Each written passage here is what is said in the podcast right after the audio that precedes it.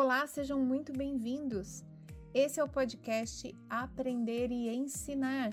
Essa é uma série especial de podcasts do portal Fiz em Ortopedia, no qual eu, Ana Maria Siriane, vou ser sua host e vou falar a respeito de assuntos que estão relacionados ao processo de ensino-aprendizagem.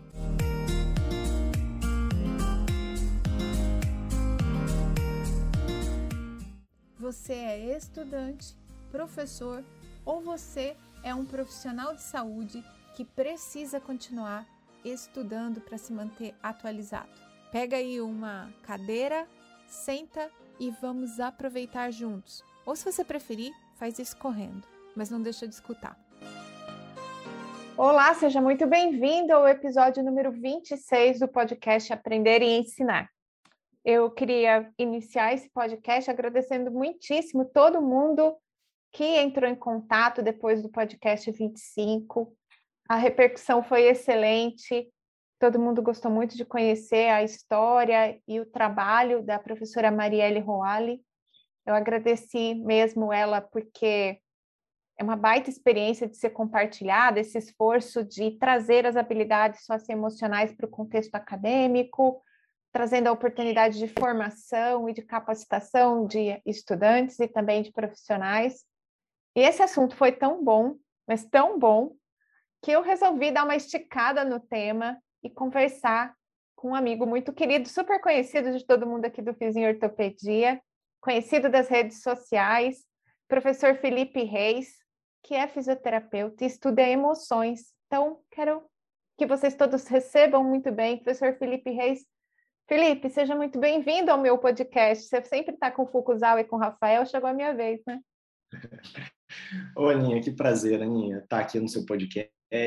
É, queria parabenizar o seu podcast, né? Porque eu estou sempre escutando é, e aprendendo muito é, o que você traz no podcast, as informações, principalmente é, olhando um pouco para a minha prática docente, né? Eu acho que você traz tanta coisa legal ali de reflexões é, da relação ensino-aprendizagem, de como a gente deve mudar é, muitas vezes a nossa forma de olhar essa relação de ensino-aprendizagem para o mundo que a gente vive, né? Então, assim, eu sou é um mega fã do podcast é, e estou sempre ali, quando eu estou no carro dirigindo, estou sempre ali escutando vocês, né? Obrigado ah, por esse trabalho também, obrigado pelo convite, vai ser um prazer. Obrigada. E você sabe que eu preciso te trazer aqui mais para frente para a gente falar dessas iniciativas de ensino mais centrado no estudante para quem não sabe, o professor Felipe tem várias iniciativas, várias estratégias que ele já usa há algum tempo, pré-pandemia, inclusive, com os estudantes dele.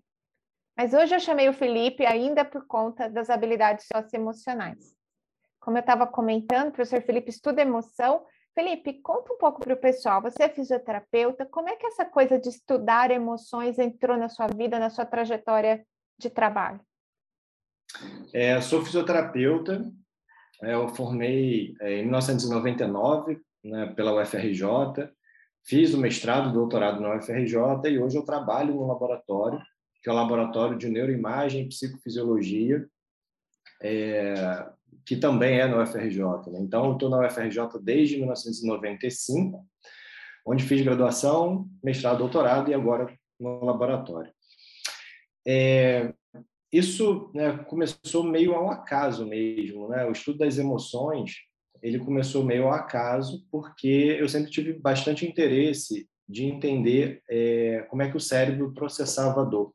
Né? E é, eu fui convidado para esse laboratório em 2013, que é o laboratório né, que hoje ele é conduzido pelo professor Tiago Arruda, e ele falou assim: você não quer vir para o nosso laboratório para a gente estudar um pouco de dor junto? E ele era uma pessoa que só estudava emoção. Né? E quando a gente começou a conversar e começou a olhar é, como a dor e a emoção elas podem estar é, totalmente relacionadas, a gente começou a vislumbrar uma literatura que ainda não havia sido tão bem explorada na literatura. E é muito fácil assim, para as pessoas poderem entender essa relação entre dor e emoção, porque é, tanto a dor quanto a emoção elas fazem parte da nossa sobrevivência, elas estão relacionadas à nossa sobrevivência.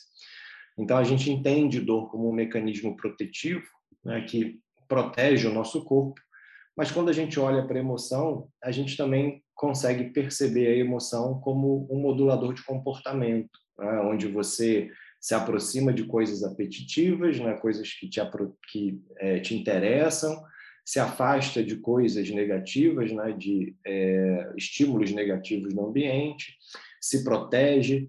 Então, é, essa relação de dor e emoção, ela é uma relação que ainda não está clara na literatura, mas ela é muito intrincada a ponto de não a gente não conseguir mesmo separar né, dor de emoção, né? E aí isso funciona para dor aguda, para dor crônica. Isso está muito próximo. Então isso começou pelo meu estudo de dor, né? Eu já estudo dor há, há bastante tempo. É, e a gente começou a casar as coisas, né? A gente, na, na, eu lembro que nas discussões de laboratório a gente falava assim, hum, isso aí tem relação com emoção. E a gente começava a unir as coisas, olhar a literatura, e a gente começou a testar. Né? A partir do momento que a gente começava a fazer os experimentos de emoção nas pessoas com dor, a gente começava a ver o quanto a dor e a emoção elas estavam muito próximas. Né? Então, hoje eu tenho um interesse muito grande, é, principalmente a entender a influência das emoções na dor e entender também é, como você consegue modular as emoções e ao modular as emoções você consegue controlar a dor. É, isso, é, se a gente for pensar o que, que a gente tem hoje de é, estratégias que são estratégias cognitivas que ajudam na modulação de dor, por exemplo, a terapia cognitivo comportamental. Ela é uma estratégia cognitiva que também tem uma modulação da dor e que tem grande efeito em relação às pessoas com dor crônica. Né? Então, acho que é, foi bem esse caminho, né? Eu acho que as coisas foram se encaixando, se encaixando e cada vez vão se encaixando mais. Isso me fez é, ter bastante interesse em olhar para a emoção, olhar para a dor, olhar para comportamento. Então, hoje, a minha linha segue bem essa, esses três assuntos. Legal. E, gente, vocês estão escutando e até agora não estão entendendo onde é que essa história vai acabar em ensino-aprendizagem? fica por aí, porque o negócio vai acontecer, vai acontecer mesmo. E eu só queria comentar também, pra, uma curiosidade para quem está escutando a gente e não sabe essa história. Eu não conhecia o Felipe, o Felipe não me conhecia. E quando ele falou do Tiago, eu fui voluntária do trabalho do Tiago, o professor que hoje estuda com ele emoção. Ele foi pós-graduando aqui na Faculdade de Medicina, lá na Física Médica, e eu participei do experimento do doutorado dele, para vocês verem como esse mundo é pequeno e é bom a gente se relacionar direito com as pessoas, porque o nome da gente está aqui hoje, amanhã está no Rio de Janeiro. Verdade. Né? Porque aí acaba que, no fim, eu e o Felipe, a gente se conheceu por outra via e acabou descobrindo que tínhamos o Tiago em comum, aí, como um conhecido comum. Vocês verem é, como a vida é Engraçado, Aninha, que eu lembro que isso surgiu no Facebook, né? Porque é, o Thiago viu os amigos em comum e falou assim: Você conhece a Ana Maria de onde? Porque ela foi voluntária da minha pesquisa, né? É. E eu espero que ele tenha guardado sigilo a respeito dos meus traços de personalidade, viu? Espero mesmo. Porque eu lembro que eu preenchi o questionário e ele falou assim: gente, acho que eu tô com depressão. Foi muito engraçado participar dessa pesquisa do Tiago é uma pesquisa em que a gente é, entrava na ressonância magnética para avaliar como as fotos, né, de fotos de coisas que eram positivas e negativas influenciavam no funcionamento cerebral. Eu já estava estudando isso daí, eu que não sabia. ai, ai. E Felipe, então, você foi estudar emoções por conta da dor.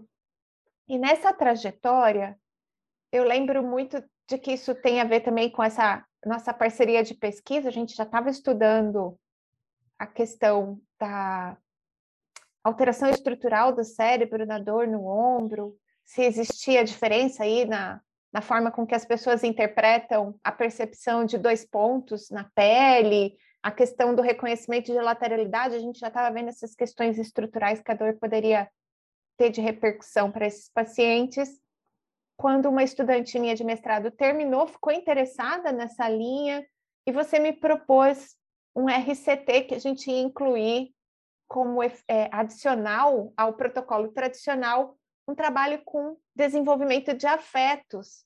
E na época eu fiquei super curiosa, porque eu sou essa pessoa, né? E, e conta um pouco para gente essa coisa, como é que as emoções e os afetos se conversam? Por que, que a gente acabou pensando nesse projeto?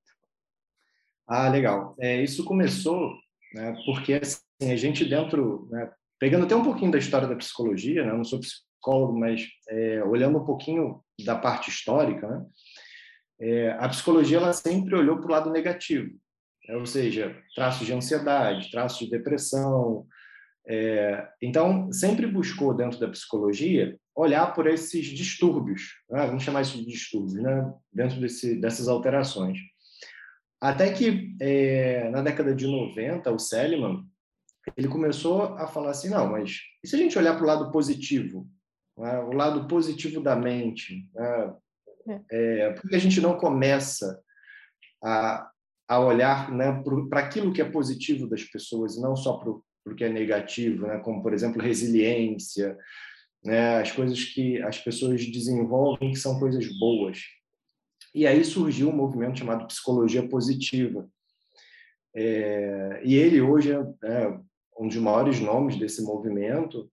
E na época eu pensei né, o quanto que se você estimulasse pessoas a desenvolverem né, esse, esses traços mais positivos, né, essas características mais positivas, o quanto aquilo poderia ter uma influência sobre a dor.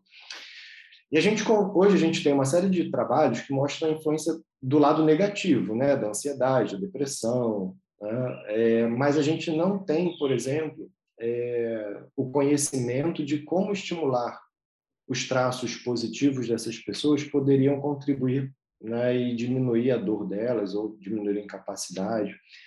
Então, a ideia surgia muito disso, né, olhar também né? uma vez que a psicologia deu esse start de que estamos só olhando o negativo, vamos olhar o positivo. E a dor também não tem isso. Você tem pouquíssimos trabalhos que falam sobre é, aspectos da psicologia positiva dentro da dor. Né? Você tem alguns trabalhos com resiliência, né? mas você tem até alguns editoriais falando da importância de se começar a olhar para os aspectos positivos ou desenvolver os aspectos positivos como intervenção e ver qual é o efeito sobre a dor. Então, a gente tem uma literatura que a gente desconhece. Então, a, a ideia era justamente essa, né, da gente começar a olhar para uma literatura que ninguém ainda pesquisou, né, que a gente não tem uma, uma clareza sobre os efeitos desses é, fatores positivos na vida de uma pessoa com dor, né? E uma das características, né, é que uma pessoa com dor geralmente ela, ela tende a ter um foco para controlar a dor, para tratar a dor, né? Então ela ela passa a ter a sua vida toda dentro da dor, né? enquanto a vida é muito maior do que a dor, né? A dor faz parte da vida. Então, será que se essa paciente começar a entender que a dor faz parte da vida dela e não é a vida dela, o quanto a gente poderia melhorar esse paciente em relação à intensidade de dor, em relação à incapacidade, à autoeficácia, nos desfechos que a gente já conhece. Então, isso ainda é um, uma grande dúvida na literatura, a gente não tem nada muito certo ainda. Legal. E aí, queria que você contasse para nós em que momento essa coisa dos afetos saiu da esfera da pesquisa da dor, né, de dentro do laboratório e você resolveu, então, criar uma atividade dentro da universidade que trabalhava esses aspectos mais positivos de afetividade. E isso virou um projeto. Conta para nós isso. E é por isso, gente, que ele está aqui hoje. Eu trouxe o Felipe para contar para vocês de um projeto que ele desenvolveu lá na instituição onde ele trabalha, que incluía essa coisa de desenvolver, cultivar, olhar para esses aspectos positivos de afetividade. Conta para nós, Felipe. Conto. É, esse foi um projeto bem local, assim, mas se a gente for pensar, é um problema que existe no mundo. Né? A gente é, costuma ver uma série de é, reportagens ou matérias até editoriais publicadas em revistas importantes como a Nature, é, levantando o problema da saúde mental nos estudantes. Né? E aí a gente, né, vamos falar de saúde mental né, nos acadêmicos de uma forma geral, porque aí a gente está incluindo estudantes, professores, a gente está incluindo todo mundo, que vive ali no ambiente acadêmico. É, a gente, é óbvio que a gente não sabe né, qual é a causa, não vai falar assim, ah, o mundo está mais acelerado, o mundo está mais acelerado, né, mas a gente tem uma série de outros fatores que a gente convive que podem contribuir para esse prejuízo da saúde mental dos estudantes, dos professores. Mas uma coisa que eu é, percebia muito, e era uma questão local mesmo do IF, era que esses alunos eles, eram, eles se sentiam, né, eles verbalizavam estar muito ansiosos, eles verbalizavam que não davam conta do trabalho, é, que não conseguiam é, manejar todas as tarefas que eles precisavam é, fazer, né, das suas tarefas acadêmicas. E é, eles tinham muita dificuldade, principalmente em lidar com essa situação. Isso faz parte do processo de regulação emocional. Né? Quando você está frente né, a um desafio, como é que você reage a esse desafio? Então, isso é uma, isso é uma parte de regulação emocional. E, para isso, na época, né, a gente conversou, eu tinha...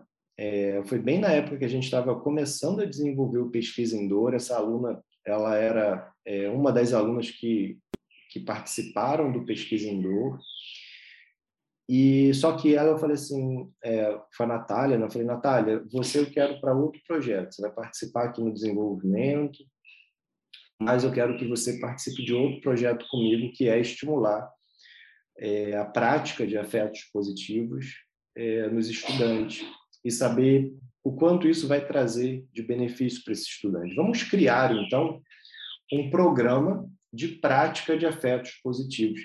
E, Aninho, uma coisa que é legal, né, e eu estou ressaltando bem, né, a ideia de que você pode praticar afetos positivos. Né? É. Então, o afeto positivo, ele pode ser uma característica da pessoa, né, mas também que a pessoa pratica aquilo no dia a dia porque é dela. Né? Mas você uhum. pode aprender a praticar é, uma série de afetos positivos.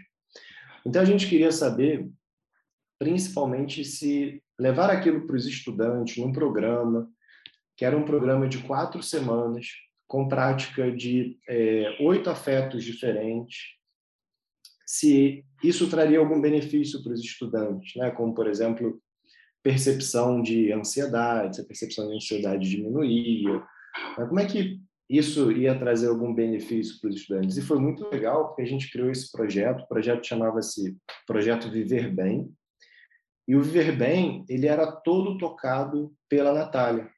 Né? Então, assim, é, a Natália se apaixonou, ela comprou o livro do Seliman, ela leu o livro do Seliman de ponta a ponta. E eu lembro no final, ela falava assim, nossa, o quanto minha vida mudou por começar a ler essas coisas. É, então, assim, ela...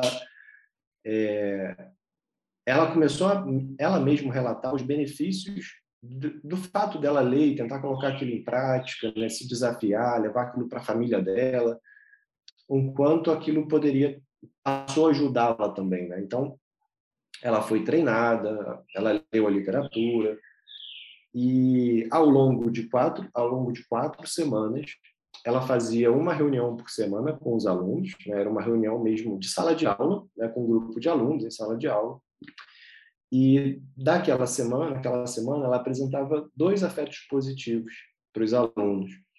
Então, primeiro, assim, era um conceito, ah, por exemplo, gratidão. Ah, o que é gratidão para vocês? Vocês sabem o que é gratidão? E as pessoas começavam a trazer as definições delas sobre gratidão, né? E aí a Natália apresentava qual era a definição de gratidão e como poderia é, praticar a gratidão no dia a dia. E esses alunos, ao final dessa aula, que durava 20 minutos, 25 minutos, dependendo das discussões, é, ao final da semana, os alunos eles eram é, orientados a fazer uma tarefa. Todo dia eles iam fazer uma tarefa. E, por exemplo, uma tarefa de gratidão, eles tinham que ser gratos e a tarefa era escrever, o, escrever uma carta de gratidão. Né? Então, assim, e essa carta de gratidão poderia ser é, escreva uma carta agradecendo realmente alguma coisa que você seja grato né, a uma pessoa, mesmo que essa pessoa já tenha morrido, né, ou seja alguém que você conheça, que você seja realmente grato. E se essa pessoa né, for viva, a gente estimulava a pessoa a entregar a carta né, para a pessoa. Porque, assim, o legal é que, ao escrever a carta de gratidão, né, é, você se reconhecer grato a alguma coisa ou alguém, é, ao entregar e você mostrar gratidão a essa pessoa, é, essa pessoa também se beneficia. É isso que é interessante, porque é, a gente hoje está muito é, é, a gente é bombardeado com essa hashtag gratidão o tempo inteiro, né? Mas é. se, for, né? se a gente for pensar o que é gratidão, para quem eu sou realmente grato, né? É, e quando a gente falava gratidão, dentro desses conceitos era assim: é, é, gratidão a gente consegue entender quando uma pessoa deixa de fazer alguma coisa para ela, por exemplo, e passa a fazer para você, ou né, dedica tempo, dedica algum esforço, ela faz realmente, ela muda a vida dela para poder fazer alguma coisa por você. Então, é, é isso que a gente pensa sobre gratidão, né? Uma pessoa que mudou alguma coisa na vida, por exemplo, e que pode ser coisa do dia a dia, né? A gente não está falando de coisas gigantescas aqui, mas uma pessoa que fala assim, ah, eu vou chegar, por exemplo, ah, Aninha, eu vou chegar aí em Ribeirão Preto seis horas da tarde. Ah, eu faço questão de te buscar. Não, não precisa me buscar não, Aninha. Não, mas eu vou te buscar. Eu vou te Ou buscar. Seja, você parou o que você estava fazendo, você botou uma agendinha ali no, no teu dia para ir me buscar. Então, a gratidão envolve isso, né? A gratidão, a gente, o hashtag gratidão que a gente vê não é uma resposta no Instagram, né? Não é isso só, né? É, o hashtag gratidão, ele, muitas vezes, ele é, ele é maior quando você reconhece o esforço que uma pessoa fez para poder, é, de alguma forma, te ajudar. Então, acho que é, a gente fazia essa carta de gratidão, era um exemplo de uma das atividades que a, os alunos eles eram desafiados, né, ou estimulados a fazer durante a semana. E a gente tinha relatos muito legais, que as pessoas falavam assim, nossa, eu nunca tinha pensado nisso. Né? É... E era, era muito legal você, ah, eu sou grato aos meus pais. Mas, tá, mas você é grato aos seus pais em quê? Né? E aí quando a pessoa tinha que botar, tipo, em quê? Né? Ah, porque né, meu pai fez isso em algum momento, minha mãe fez isso em outro momento. Isso gera um sentimento, assim, que é, é muito bom, e muitas vezes a gente acha que isso é meio que obrigação dos pais. Não, né? ele fez isso porque é meu pai. Mas, na verdade, você está agradecendo de fato o que essa pessoa fez por você. Então, esse era um exemplo. Eu posso até. Eu deixei separado aqui bonitinho, só para a gente poder saber quais foram todos os afetos que a gente é, fez. Né? Então, por exemplo, no encontro 1, um, a gente é, praticava forças pessoais e otimismo. Então, na primeira semana, as pessoas eram é, convidadas, por exemplo, a pensar em relação ao otimismo, a descrição do melhor futuro em cinco anos, como ela se vê daqui a cinco anos no melhor futuro para elas, né?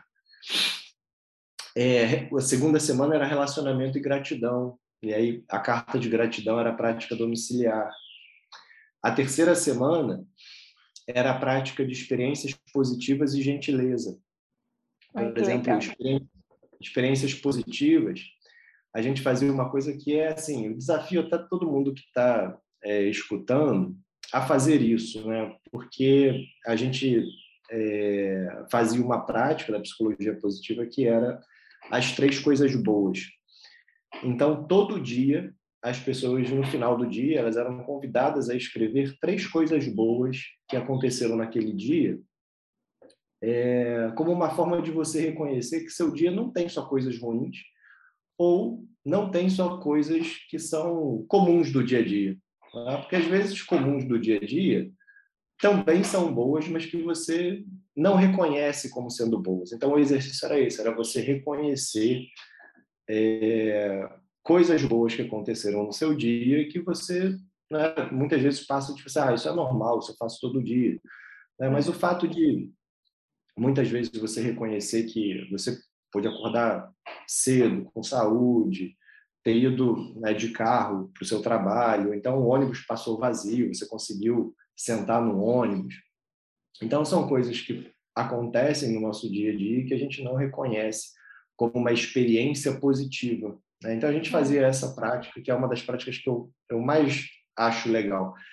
E depois eu posso contar eu já tenho Eu já tenho o meu de hoje, viu, Felipe? Porque há vários já, dias está né? muito... Há, há vários dias está muito frio aqui em Ribeirão e eu adoro tomar café lá fora na varandinha. E hoje a temperatura estava gostosa, assim, deu para sentar de camiseta lá fora com o café e o café não esfriar. Uhum. É, eu, é já isso. tenho, eu já tenho um para hoje. Um já está garantido. exatamente isso. É exatamente isso. Então, nessa, nessa terceira semana, a gente tinha experiências positivas e a gentileza, né? e a prática da experiência positiva era essas três coisas boas, mas tem uma outra prática que eu acho é, muito legal, ela tem um nome em inglês que é chamada de silver lining. É, para as pessoas entenderem o que é silver lining, quando a gente olha para o céu e tem uma nuvem escura, é, por trás das nuvens escuras a gente consegue ver os, os feixes de raios de sol. Né? Se vocês jogarem isso, é, esse termo no Google, vocês vão ver uma nuvem escura com os raios de sol por trás. E aí essa prática de silver lining, ela fala que é, mesmo em situações negativas, existem pontos positivos. E a prática é, é, reconheça uma coisa negativa que aconteceu, mas reconheça o que há de positivo dentro da, do acontecimento negativo. Então, ah, você estava indo para o trabalho, pneu furou, chegou atrasado, foi um saco, não sei o quê, mas na, como você estava todo arrumado, porque você estava indo trabalhar, alguém parou e te ajudou a trocar o pneu. É, então, dentro de uma experiência negativa, teve uma, um fato positivo que às vezes a gente não reconhece aquilo como sendo é, uma experiência boa, a gente valoriza às vezes o negativo. Né? Então, essa era a terceira semana. E a quarta semana era a prática de resiliência e aceitação. É, na prática de resiliência, a gente é, sugeria que as pessoas né, descrevessem um evento que é um evento que foi difícil para elas superarem, mas quais foram as estratégias que elas usaram para superar aquela aquela dificuldade. Então essa era a prática de resiliência e a prática de aceitação era justamente a gente pedia para as pessoas escreverem os círculos de características positivas dela e o círculo de, de coisas negativas. O que, que a pessoa tem de positivo, que ela reconhece como positivo, e negativo. E ela olhar para essas características pessoais com um olhar sem julgamento, com um olhar mesmo de é, aceitação. Né? Mas não aceitação tipo, eu sou assim, não vou mudar nunca, né? porque tem coisas que a gente consegue mudar. Mas, tipo, é reconhecer em si características pessoais que fazem parte, muitas vezes, da sua personalidade. Então, essa era a prática de, de aceitação. Tem uma outra legal aqui, que é da semana 3, que eu acabei esquecendo, que é, é. a prática da gentileza. Né? É, conta, Felipe, é ótima essa também. A prática da gentileza, a gente é, sugeria que as pessoas fizessem uma, uma, é, um ato de bondade por dia. É, e assim, gente, a gentileza não é, não é uma coisa também, né? você tem que fazer, vender, vender não, né? entregar mil cestas básicas, não é isso. É. Né? A gentileza pode ser desde você é, deixar uma pessoa né, que está ali no, na fila do mercado com um pacotinho só, enquanto você está com seu carrinho cheio, você fala assim, passa a minha frente aqui. Isso é gentileza, isso é, um, isso é uma prática de ato de bondade. Né? É, então, essa... Levar um copo d'água, né? Para alguém que está perto, em casa. Entregar um copo d'água. Um copo d'água. É, exatamente.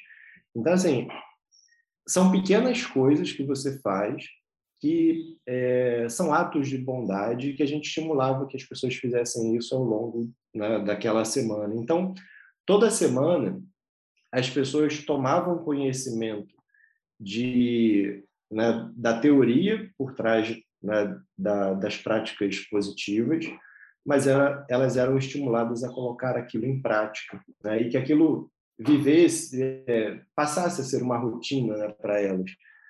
Então, era o objetivo era apresentar os conceitos para as pessoas, dizer como as pessoas poderiam praticar aquilo e que aquilo virasse uma rotina no dia a dia. É, e é claro que tinha muitas coisas, como, por exemplo, é, muita gente nem pedia devolutiva, né? Porque a gente não queria saber, né? Por exemplo, carta de gratidão. Né? Ninguém, ninguém pedia para ler, ah, lê a sua carta de gratidão. Ninguém fazia isso no encontro. Né? Então, assim, no próximo encontro, a gente perguntava, e aí, como é que foi a experiência? O que, que vocês perceberam de diferente? Né? Que, como é que é, foi essa semana que passou? E as pessoas falavam né, o que elas sentiram, né, o que elas pensaram sobre, mas em nenhum momento a gente entrava em contato com fatores pessoais delas né? como, por exemplo, ah, me, me lê aí sua carta de gratidão, ah, quais são os seus aspectos positivos e negativos, é, me fala aí qual foi o evento disso, traumático, é. É, qual foi o evento traumático que você foi resiliente, não era isso. Era realmente um olhar para dentro é, e estimulando ali a prática de, de afeto positivo. Era isso.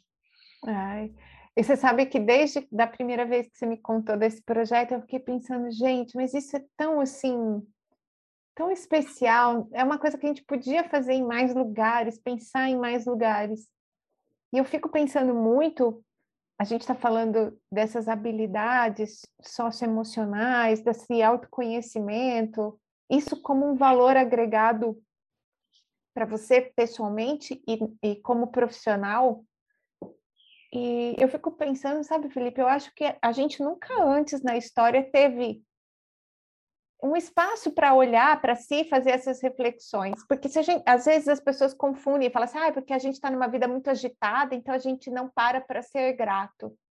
Eu não consigo me lembrar, para além do ato religioso dos meus avós, por exemplo, um momento em que eles pudessem parar na vida deles de sítio, de criar 12 filhos e tudo mais, que eles parassem para agradecer, que não fosse assim re, re, é, relacionado à coisa da religião que eles uhum. seguiam, que eles praticavam. E hoje muitas pessoas nem são formadas do ponto de vista religioso, as pessoas têm mais alguma coisa de espiritualidade, às vezes despertam isso mais, mais para frente na vida, quando está mais velho. Então, eu acho que é assim, do ponto de vista de história, não é porque a gente está num momento muito difícil pessoal da história, mas acho que a gente nunca antes teve a mesma oportunidade de, de se olhar e falar: eu fui resiliente nisso, eu sou generoso naquilo, eu posso ser mais generoso em alguns aspectos. E eu, particularmente, faço, né, assim, escrita de gratidão quase sempre, não, não é diário, não e faz uma baita diferença o dia que eu paro para escrever, que eu tenho esse tempo para refletir a respeito das coisas melhores do dia, da semana, daquele período, depende de quanto tempo eu fico sem escrever. É uma delícia você poder olhar e mais, eu adoro olhar depois, deixar isso escrito. Aí passa um tempo, vou lá olhar. Ah, é muito gostoso você lembrar as coisas que você curtiu, que você agradeceu, as pessoas. É um negócio muito especial. Eu fico muito feliz da gente estar tá no momento da história em que o ser humano tem um tempo para olhar para essas coisas, de verdade. É, sem dúvida, isso, isso é muito importante mesmo, Aninha. Eu acho que é, a saúde mental ela sempre foi vista com muito estigma, né? É. Então, é, desde a época né, dos manicômios, né, que você internava todo mundo, né, desde a época em que é, as pessoas eram internadas por denúncia, né, então né? Se eu achasse que, né, sei lá, minha esposa ficou maluca, eu podia denunciar ela, ela era internada. Então, a saúde mental ela sempre foi muito é, vista com estigma, né? De que a pessoa, ah, ah vai para o psicólogo é porque está maluco. Né? E a gente, hoje, parece que existe uma menor resistência em entender isso. É, mas, de certa forma, existe alguma resistência nisso ainda. E, por outro lado, a gente vive no mundo né, em que, é, por exemplo, olhando para o lado do estudante, né, que é o nosso tema, a gente tem um aluno que entra na graduação com 17, 18 anos e que sofre uma mega pressão que ele precisa ser bem sucedido em quatro anos. Né? Então, ele precisa ser bem sucedido na sua formação, que é ter é. notas excelentes, né? E assim, um passo atrás, né? Se a gente for olhar, ele já é pressionado porque ele precisa passar para a USP, ele precisa passar para a FRJ, ele precisa passar para universidades reconhecidas. E isso a pessoa tem 16 anos, 17. É. Né? Então... E muitos, né, Felipe? nunca tiveram fora de casa, nunca viveram em sociedade como protagonista. Era filho uhum. de alguém, né? E aí vai para a universidade e você começa a se tornar mais indivíduo, principalmente se, vai, se você sai da casa do seu pai e da sua mãe para morar sozinho. Que aí você paga tem coisas super adultas quando a gente sai de casa, né? Tem que pagar conta, não pode atrasar. A gente começa, a gente começa a ter uma vida mais adulta mesmo na universidade. E é, é um momento de, de muito conhecimento. E você tem toda a razão. Quando a gente fala de avaliações, por exemplo, as avaliações de progresso do estudante, quantos estudantes não vinham com um desempenho muito bom no ensino médio, chega na universidade, se depara com uma quantidade de estudo, com um método de ser avaliado diferente, com mais profundidade, com mais conteúdo, com mais volume, né? E aí essa pessoa se perde, vai mal nas provas, e a questão da resiliência, da, do autoconhecimento é muito difícil de exercitar. As pessoas se perdem nesse processo. É isso. É, eu acho também, Aninha, que é, esse, além de você né, sofrer essa pressão de que você precisa ser bem sucedido na sua formação, é, o aluno, né, nesse período ali, no primeiro, segundo período da, da universidade, ele está no momento em que ele está se tornando adulto, né? Então, foi isso que você falou, né? Você começa a pagar a conta, você tem uma mudança crítica de liberdade, né? Então, assim, é, para algumas universidades, por exemplo, tem alunos que é, vão morar fora, né? por exemplo, vão estudar na, em São Carlos e aí vão morar fora. Naquele momento ele é dono de si, né? Então ele saiu de um momento em que ele tinha uma liberdade meio que tolhida por conta dos pais, agora ele é dono de si, né? às vezes numa virada de ano, né? E uhum. coisa que ele nunca vivenciou. Então, tem dividir espaço, crítica. né? Também dividir uma república, por exemplo, um alojamento. Exato. Vezes essa pessoa nunca dividiu nada que não fosse com o pai, a mãe e os irmãos. Né? Isso, isso. E outra, sim, você tem uma mudança crítica né, na, na liberdade, você tem uma mudança importante nas responsabilidades e também nas condições de vida porque é, você está num, numa situação confortável, né, que foi montado pelos pais, e de repente você se vê morando com quatro pessoas desconhecidas, né, cada um no seu quarto, você já não tem uma casa inteira, você tem um quarto. Né, Botando e... seu nome no saco de pão puma. Exatamente, né? né é, então você tem aí uma mudança grande nesse período em que o aluno também é exigido em relação ao desempenho. Né? Então você tem toda uma questão de desenvolvimento pessoal que está acontecendo, né? mudanças pessoais que estão acontecendo, relações com outras pessoas que antes eram totalmente desconhecidas, né? porque às vezes a pessoa vem de um colégio que ela estuda né, desde lá do, do, primário e aí conhece todo mundo até o final do segundo grau, e de repente você está lidando com pessoas de outros estados, com outras culturas, outras experiências. Então, são mudanças pessoais importantes e são exigências novas. Né? E outra, formas de ensino diferentes, né? Porque quando você está no segundo grau, o professor meio que quase carrega você no colo para você fazer as coisas. Né? Na graduação isso muda totalmente, você que se vire, né? E, e muitas vezes ele não está preparado para isso, né? Para tomar essa esse choque, né? E isso de fato contribui para a alteração do da saúde mental desses alunos, né? Felipe, me conta uma coisa. Quando esse projeto acabou, vocês é, tiveram alguma alguma avaliação do que aconteceu com esse pessoal? Assim, como foram os resultados desse trabalho, para além desses relatos? Teve alguma coisa que você coletou disso? Teve sim, Aninha. A gente, é, desse trabalho, desse projeto de afetos positivos, é, a gente teve, a gente levou um ano e meio, mais ou menos, tocando esse projeto de afetos positivos. E dele surgiu um outro projeto que era a percepção de felicidade também. E a gente mediu a percepção de felicidade dos alunos e quais fatores que mais influenciavam a percepção de felicidade dos alunos. Né? Esse foi um trabalho de uma outra aluna chamada Ieda, e que deu resultados muito legais. Né? Então, especificamente em relação é, ao trabalho dos afetos positivos, a gente fez a aplicação de alguns questionários, é, como, por exemplo, os questionários de afetos, Né? E a gente é, viu mudanças né, em relação à média. Qual foi o problema que a gente teve nesse estudo? Né? É, esse, na verdade, é um relato, né, uma série de casos. É. A, gente não, a gente não teve, por exemplo, a gente não fez né, um estudo aleatorizado com grupo controle para medir se realmente a intervenção é efetiva, porque não era o nosso objetivo. Isso aqui não era um, um projeto de pesquisa, ele era um projeto de extensão voltado para melhorar a saúde mental dos alunos. Né? Então, por isso é um relato, é, e não foi uma pesquisa propriamente dita. Né?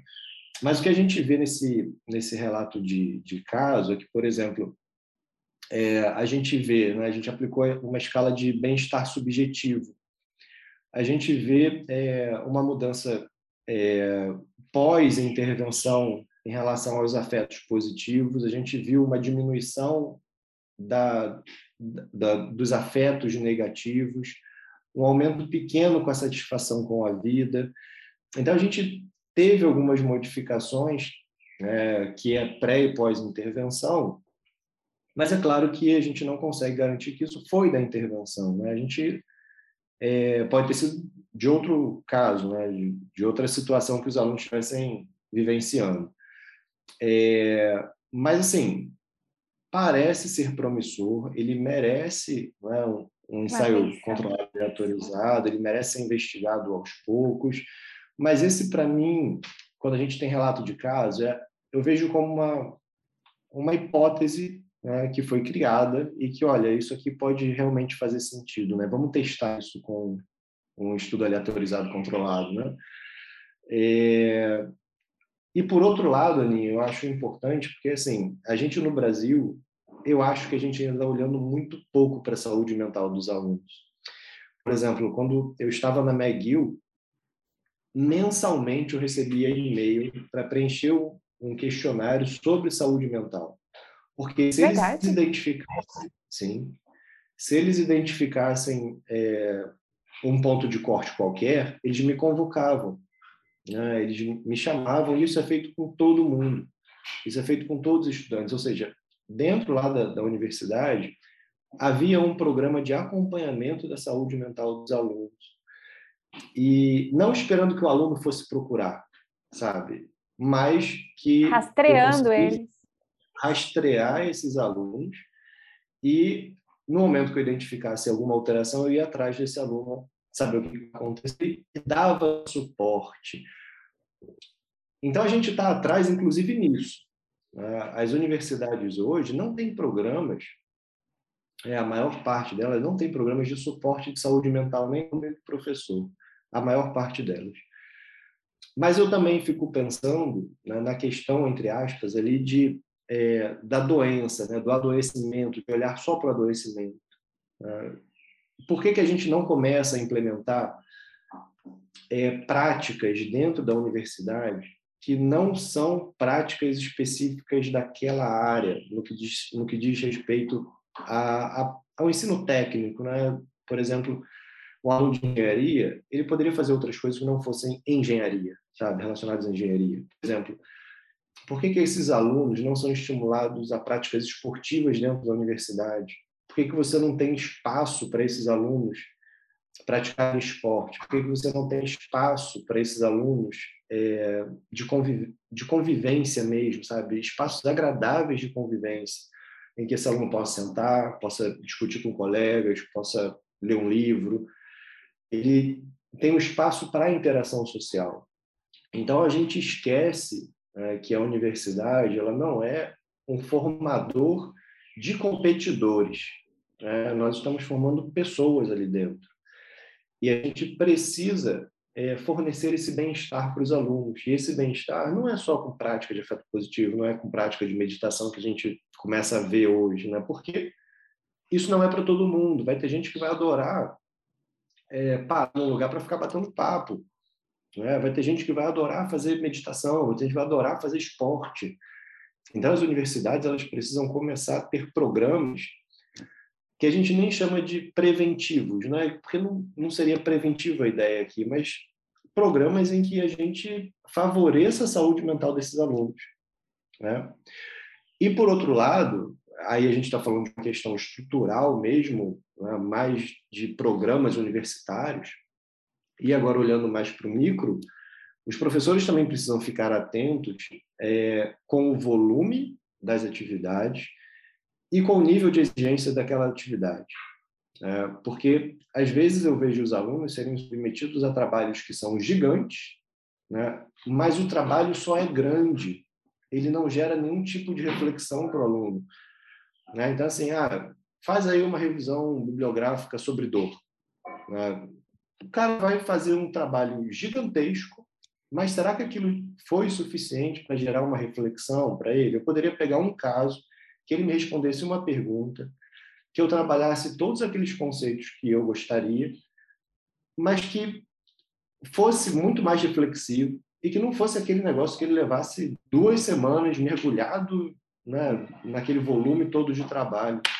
Então a gente também precisa olhar para a nossa prática, o quanto a gente está dificultando, né, ou seja, é, gerando problemas para a saúde mental do aluno e para a nossa, porque depois que o aluno entregar aquele trabalho gigante, a gente vai ter que ler o trabalho gigante, sabe? Então deveria, né, nós... né, Felipe? Mas a gente sabe que tem muito professor que inclusive pega esses trabalhos, dá uma nota X, não dá devolutiva nenhuma, o estudante inclusive sai dali com a sensação de que ele fez alguma coisa que ninguém nem olhou.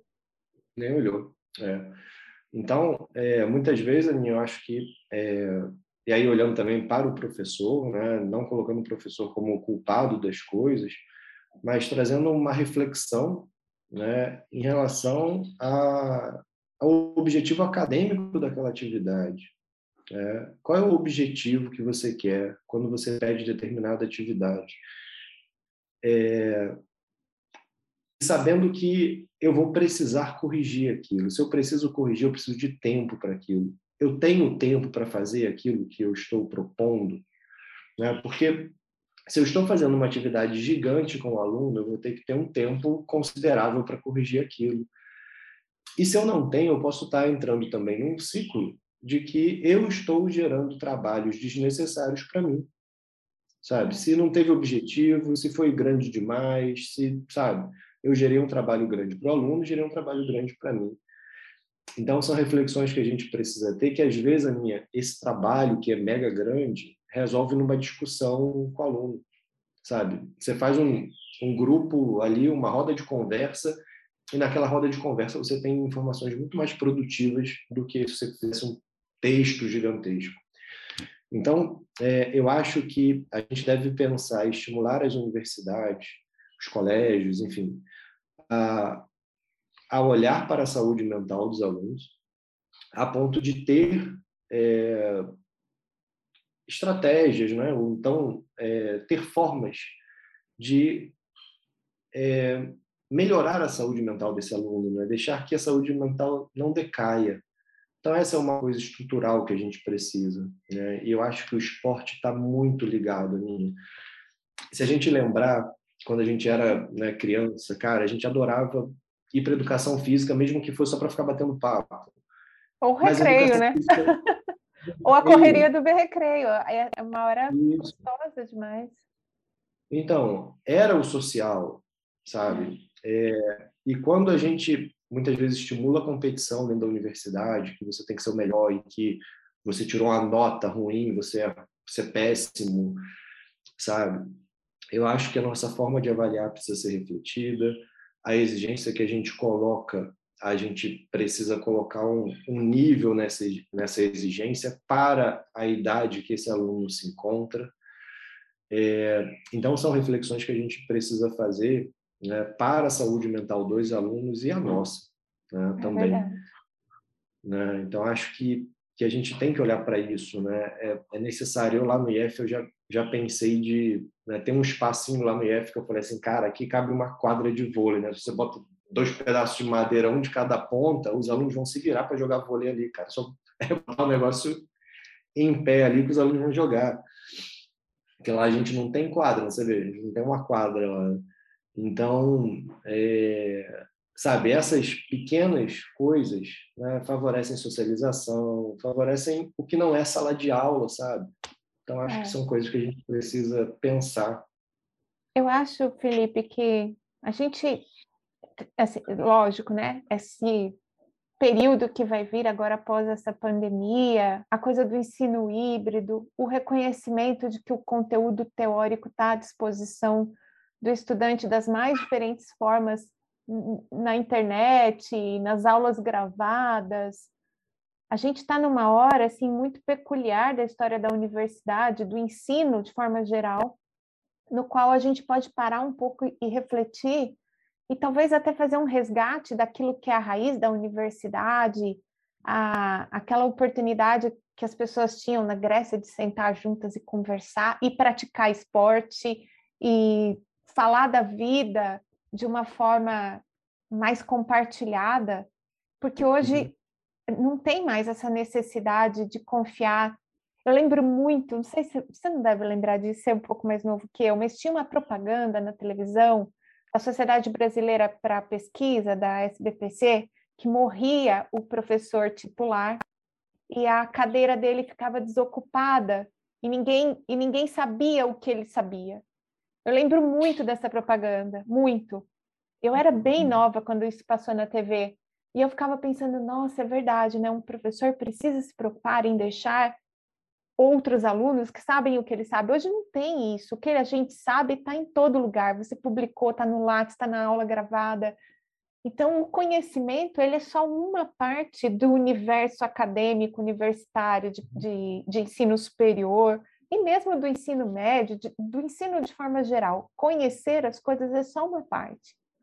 E a hora que a gente entender que a automação vem e ocupa ainda mais esse espaço do que é conhecido, técnico, que se sabe uhum. fazer com um algoritmo, as relações pessoais, como a gente interage, como a gente convive, vai pesar muito. Vai pesar muito e a gente não está se preparando para esse futuro. A gente está se preparando para um futuro em que as pessoas estão isoladas, mais acovardadas, mais tristes, mais deprimidas, muito ansiosas, extremamente ansiosas, com coisas que qualquer pessoa assim que puder parar um pouco e dar uma refletida a respeito vai ver que não é para ser desse jeito, não precisa ser tão pesado, não precisa ser tão difícil. Uhum. Eu acho incrível. A gente tem uma professora aqui, Felipe, na faculdade, professora Cristine, na GO, os alunos no começo estranham muito, mas depois eles curtem a beça. Ela faz uma prática de respiração antes de começar a aula. Uhum. Né? É uma bobagem, assim, em termos do tempo que se ocupa dentro de sala de aula. E, lógico, causa uma estranheza, porque, de repente, na USP tem alguém que faz uma coisa diferente, assim, sabe?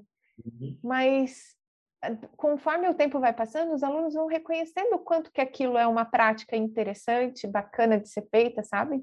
E eu sei que você uhum. medita muito. Até queria comentar uhum. um pouco a respeito disso. A gente está com quase uma hora de podcast, mas conta só uma coisa para gente antes da gente ir embora. E aí, se quiser, você pode deixar sua mensagem final. O quanto que a prática da meditação ajuda você do ponto de vista pessoal e profissional, Felipe? Porque Conta. eu já fiz reunião com você e eu fico impressionada. Felipe, gente, aquela pessoa que ele senta Aí passa o pessoal, tenta conversar com ele, convida ele para um cafezinho, ele fala assim: não, gente, espera, a gente vai terminar aqui primeiro. Assim, é de uma tranquilidade. E depois, quando ele vai para o café, ele está com você no café. Eu, eu tenho uma admiração enorme, já te falei isso, porque eu sou essa pessoa agitada, né? Que está fazendo mil coisas ao mesmo tempo. Conta pra gente como é que foi que a meditação mudou você do ponto de vista profissional, como professor, como aluno, porque você também é aluno. Né? Conto. Com, sim, Aninha. Mas é, antes de eu, de eu, começar esse papo, é, é. eu vou falar do, do, da felicidade, né? do estudo da felicidade. Ai, deixa, você... deixa você falar. Ai, tá vendo? Eu já atropelei ele, gente. Ai, meu Deus do céu. Mas eu, acho que é, isso tem tudo a ver com o que você falou antes, né? dos espaços que a gente acaba não tendo mais na universidade. Né? É. E aí, observa, é, a gente aplicou uma escala de percepção de felicidade nos alunos, a gente queria saber quais eram os fatores que influenciavam essa percepção de felicidade. Os fatores que mais influenciaram a percepção de felicidade foram Tirar A na prova. Nada. Aninha, pior que não, sabia? Olha, olha o, os fatores. O nível percebido de não solidão pelo sujeito, ou seja, é a percepção de não solidão, né? foi um fator que mais contribuiu para a felicidade. A medida de gratidão, né, quantos esses alunos percebiam a gratidão, também contribuía para a felicidade. A felicidade comparada aos outros ali na mesma idade e a satisfação com as atividades sociais. Então, observa que nenhum dele está relacionado à renda, a desempenho acadêmico, nada disso. A conteúdo né? teórico, então, qualidade do projetor, se o professor é não, é legal. Não está. Então, a percepção de felicidade do aluno está relacionado a outros fatores que são totalmente fora aquilo que a gente faz na sala de aula, né? E que a gente nem atenta. É. Né? Então, acho que é, a gente precisa olhar para essas coisas. Isso é, é um tanto quanto urgente, né? Porque a gente não está olhando e a gente está olhando para a doença, né? E acho que no Brasil nem tanto para a doença ainda, né? A gente nem a gente está na fase que a gente nem reconheceu que isso é problema, é, a gente nem reconheceu que esse problema existe, né? É, então a gente vai passar para a fase que isso vai ser um problema. Então a gente ainda está caminhando, né? Mas acho que a gente a um... gente só chega a reconhecer que é um problema, Felipe, quando acontece em casos extremos, como é o caso isso. de suicídio de estudantes. A gente teve isso. já aqui na Faculdade de Medicina, tanto na graduação quanto na pós, e é aquele momento em que a, a, a comunidade entra numa ressaca moral absurda do tipo, como a gente não viu que isso estava acontecendo? Como a gente é. não percebeu? E ali passa os dias e aquilo tudo vai, vai de volta para o buraco e todo mundo esquece, ninguém mais fala daquilo. É urgente a gente ter esse olhar para a saúde mental do professor e do aluno, total. É. Beleza. É, e aí, falando um pouquinho da, da questão da meditação, é, é eu sou budista há 14 anos, né? então, sou budista desde 2008. E é, no budismo você tem práticas que, na verdade, são práticas do seu dia a dia. Para a gente não ficar falando do budismo propriamente dito, mas o budismo ele tem uma questão de você estar se vigiando a todo momento, né? vigiando palavra, vigiando pensamento, e que não foge muito de outras religiões. Né? Se a gente for uhum. chamar o budismo de religião, né? aí tem uma discussão se é religião, se é filosofia, né? mas se a gente for olhar para outras religiões, por exemplo, católico tem olhar e vigiar, né? então é. tem uma ideia de que você também precisa ficar se vigiando. E o budismo tem muito isso, né? de você estar sempre se vigiando a ponto de se manter no que ele chama de uma linha do meio. Né? E linha do meio significa não existem é, situações alegres que durem para sempre, não existem situações tristes que durem para sempre. Você vai se permanecer numa linha do meio. Então, não fique tão excitado nas situações alegres, porque isso vai acabar e na hora que acabar você pode ficar triste. E não fique tão triste nas coisas ruins que acontecem, porque ela vai acabar também. Então essa tem uma uma questão do, do budismo, né? E o budismo ele tem a meditação que é uma prática para você entrar em contato com você mesmo, para que você se conheça. A prática meditativa é justamente para você entender os seus sentimentos, entender as suas reações e entender é, como você funciona, né? reconhecer como você funciona. E dentro dessas práticas, uma das práticas é justamente você se manter atento ao momento presente, que é o que a gente conhece hoje, né, como ela veio, né, ocidentalizada como mindfulness, né? É. Mas o mindfulness é uma das práticas do budismo é, e tem uma série de outras práticas meditativas, como por exemplo uma que eu adoro fazer, que é é você pensar numa pessoa que você tem é, que você teve alguma dificuldade, né? Você teve algum é, algum problema com essa pessoa e desejar coisas boas. Então você passa a sua meditação inteira pensando na pessoa e desejando só coisas boas naquela pessoa que você tem algum problema. Então isso é um mega desafio para você. É, é, e ao fazer essas práticas meditativas, você vai refletindo sobre você o tempo todo.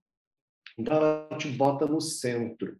Né? E a ideia do budismo é isso: esteja sempre atento, vigie seus pensamentos, vigie suas palavras. Esteja o tempo inteiro atento naquilo que você está fazendo. Isso, de fato, me ajuda no trabalho. né? quando eu preciso é, resolver alguma coisa no, no, ponto de que eu preciso escrever isso aqui agora, eu tenho uma hora para fazer. Então, naquele momento ali, nada me atrapalha, não pode me atrapalhar, eu tenho que ficar focado naquilo. E é claro que a nossa cabeça né, tem o, o que a gente chama né, de é, os macacos que ficam saltando, né? que são os nossos Adoro. pensamentos. Né? Então, esse, esses macaquinhos que ficam saltando na nossa mente é que a gente sai de um pensamento, emenda outro pensamento, é outro pensamento, né? Então, assim, ah, eu preciso botar roupa para lavar, eu preciso pagar essa conta, eu preciso fazer não sei o quê, mas não é isso que você está fazendo agora. Você está fazendo outra coisa, né? Então, sua cabeça está saltando, né? E uma forma que te coloca no centro, que o budismo trabalha muito, é a respiração. A respiração te traz para o presente na hora que você fala assim, que você percebe, você reconhece que você não está concentrado e você fala assim, eu vou respirar durante um minuto, eu vou prestar, eu vou estar atento à minha respiração. Durante a sua respiração, se você estiver atento, né, e tem até, né, para quem nunca fez, a gente fala assim, tenta contar de 1 a 10, mas não é contar as suas respirações. Continua respirando normalmente e vai tentando contar de 1 a 10 perceba quantas vezes você vai perder a conta, né? porque a sua cabeça ela está pensando em outras coisas. Então, tem fato uma, tem uma que... gaiola de macaco pulando na cabeça. Exatamente, exatamente. Então, a hora que você percebe essas coisas, ou percebe que você está irritado, ou percebe que é, você está reagindo mal para aquela situação, até numa reunião mesmo, né? às vezes numa reunião alguém fala alguma coisa que você não gosta e você não pode responder porque não seria legal você responder aquilo que você está pensando, né? você não deveria nem estar pensando aquilo. Então, naquele momento, é o momento de você respirar, porque cabe a nós também entender que as pessoas têm visões diferentes da sua, né? e que não é a sua que precisa ser imposta. Você tem visões diferentes, tenta entender qual é o lado daquela pessoa. E tem uma coisa muito legal que eu também gosto né, dessa parte da filosofia quando as pessoas reagem mal a você, né? A pessoa, sei lá, fala de forma grosseira com você e você às vezes tem vontade de rebater, né? E você pensa assim, é, por que, que eu vou rebater? Se eu rebater, eu estou fazendo a mesma coisa que essa pessoa está fazendo comigo e eu não gostei, né? E aí é, é o momento de você refletir e pensar assim, por que que essa pessoa né, está reagindo dessa forma ou está me tratando dessa forma, ela deve estar em profundo, sem, profundo sofrimento. Eu não sei qual é esse sofrimento. Então, eu não sei o que aconteceu no dia da pessoa, eu não sei qual é o sofrimento dessa pessoa para ela estar tá me tratando dessa forma. Porque, normalmente, Aninha, e isso tem tudo a ver com o nosso podcast, é. todos os seres buscam a felicidade. Entendeu? Então, não tem por que uma pessoa reagir mal para mim porque ela quer estar assim. Né? porque essa pessoa também busca a felicidade dela. Se ela fez dessa forma, é porque ela pode estar num sofrimento que eu desconheço, entende? Então, acho que isso tem bastante a ver com o que a gente vem falando aqui, né? Todos nós buscamos a felicidade. Né? Então, acho que é, é bem por esse caminho. Ai, que lindo, adorei. Você sabe que é, durante esse período de pandemia, e muito inspirada por você, né? Os livros que você me recomenda. Eu comecei a meditar e eu achava que eu não era capaz de meditar, porque eu era muito agitada e tudo. Estou muito longe de ser uma boa meditadora, infelizmente. Mas eu, eu consigo reconhecer o valor, principalmente no ano passado, quando as coisas estavam mais difíceis, mas começando esse processo todo, me ajudou muitíssimo a ter dias melhores e a coisa do autoconhecimento. Engraçado isso. Eu acho que cada vez mais a gente vai ter que tirar o autoconhecimento da prateleira da autoajuda, porque as pessoas misturam muito isso e não tem nada uma coisa que ver necessariamente com a outra. E aproveitar melhor a vida, né, Felipe? Porque na verdade é aquilo que você falou, a gente só está tentando viver bem e feliz, né? É isso, é isso. Todo mundo busca isso. Né? E a gente deve, ao máximo, tentar. Novamente, né, também é uma visão budista, a gente deve, ao máximo, tentar ajudar essa pessoa a chegar na felicidade dela. Né? Acho que é bem por esse caminho. Ai, que lindo. Ó, oh, Quer alguma mensagem final extra para quem está ouvindo a gente? Aninha, não, não tem mensagem final extra. Eu só queria agradecer esse papo. Eu acho que esse papo foi muito legal. A gente falou de tanta coisa né, diferente aqui, coisas que podem dar ideias para outras pessoas. Né? Eu sei que tem uma, um monte de professor que escuta é, o seu podcast. Então, acho que, é, pelo menos, alertar, né? já começa a ficar um alerta, né? principalmente para a relação entre pessoas, né? porque um professor e um aluno são pessoas. Né? Então, olhar para a relação entre pessoas. Eu acho que é, a gente tem muito da ideia, às vezes, né, da, da educação antiga, né, de que o professor e o aluno são né, é, igual água e óleo, né, não, se, não, não se deve misturar. Né? O professor ele, o aluno são inimigos. Né? Na verdade, não. Né? Eu acho que são pessoas que estão vivendo numa comunidade, principalmente, e a gente precisa é, dar valor a essa comunidade que a gente vive, que está todo mundo ali muitas vezes sofrendo, né, com problemas na saúde mental, e que ninguém fala disso. Né? Eu acho que é um momento de reflexão, é, às vezes levar essa ideia para as universidades, eu acho que pode ser uma mudança nas relações entre professores e alunos. Né? E eu acho que a gente precisa disso. É um momento realmente de reflexão. Eu acho que a pandemia trouxe muito essa reflexão para a gente. É, e acho que a gente deve mudar. Né? Eu acho que é, olhar para a pandemia e não tirar né, aquela ideia do silver lining, né? o que, é. que, eu é. posso tirar de positivo da pandemia? A pandemia foi né, uma das maiores desgraças que a nossa é, nossa sociedade viveu, né? E o que a gente pode tirar de positivo nisso para as nossas relações acadêmicas, nossas relações em comunidade? Né? Como é que eu posso mudar isso? Porque quando a gente voltar para o presencial, pode ser que todo mundo esteja mega estressado, mega com medo de voltar para o presencial, o aluno, o professor, né? e a gente vai precisar de estratégias para passar por isso. Muito bom. Eu não tenho mais nada para dizer, só mesmo agradecer e deixar todo mundo com essa reflexão. É, até o próximo episódio. Muito obrigada, Felipe, de verdade, viu? Obrigada aí desse tempo tão precioso, tão especial. Eu escuto vocês agora pelas redes sociais. A gente vai postar a arte desse episódio. Se fez sentido para você, se você quer compartilhar, quer contar alguma iniciativa da sua universidade ou do seu grupo, pessoal, inclusive no trabalho, com essas práticas, conta para gente lá no, no arroba Ortopedia. Gente vai ficar feliz de saber das suas histórias também. Muito obrigada pela audiência e até o próximo episódio.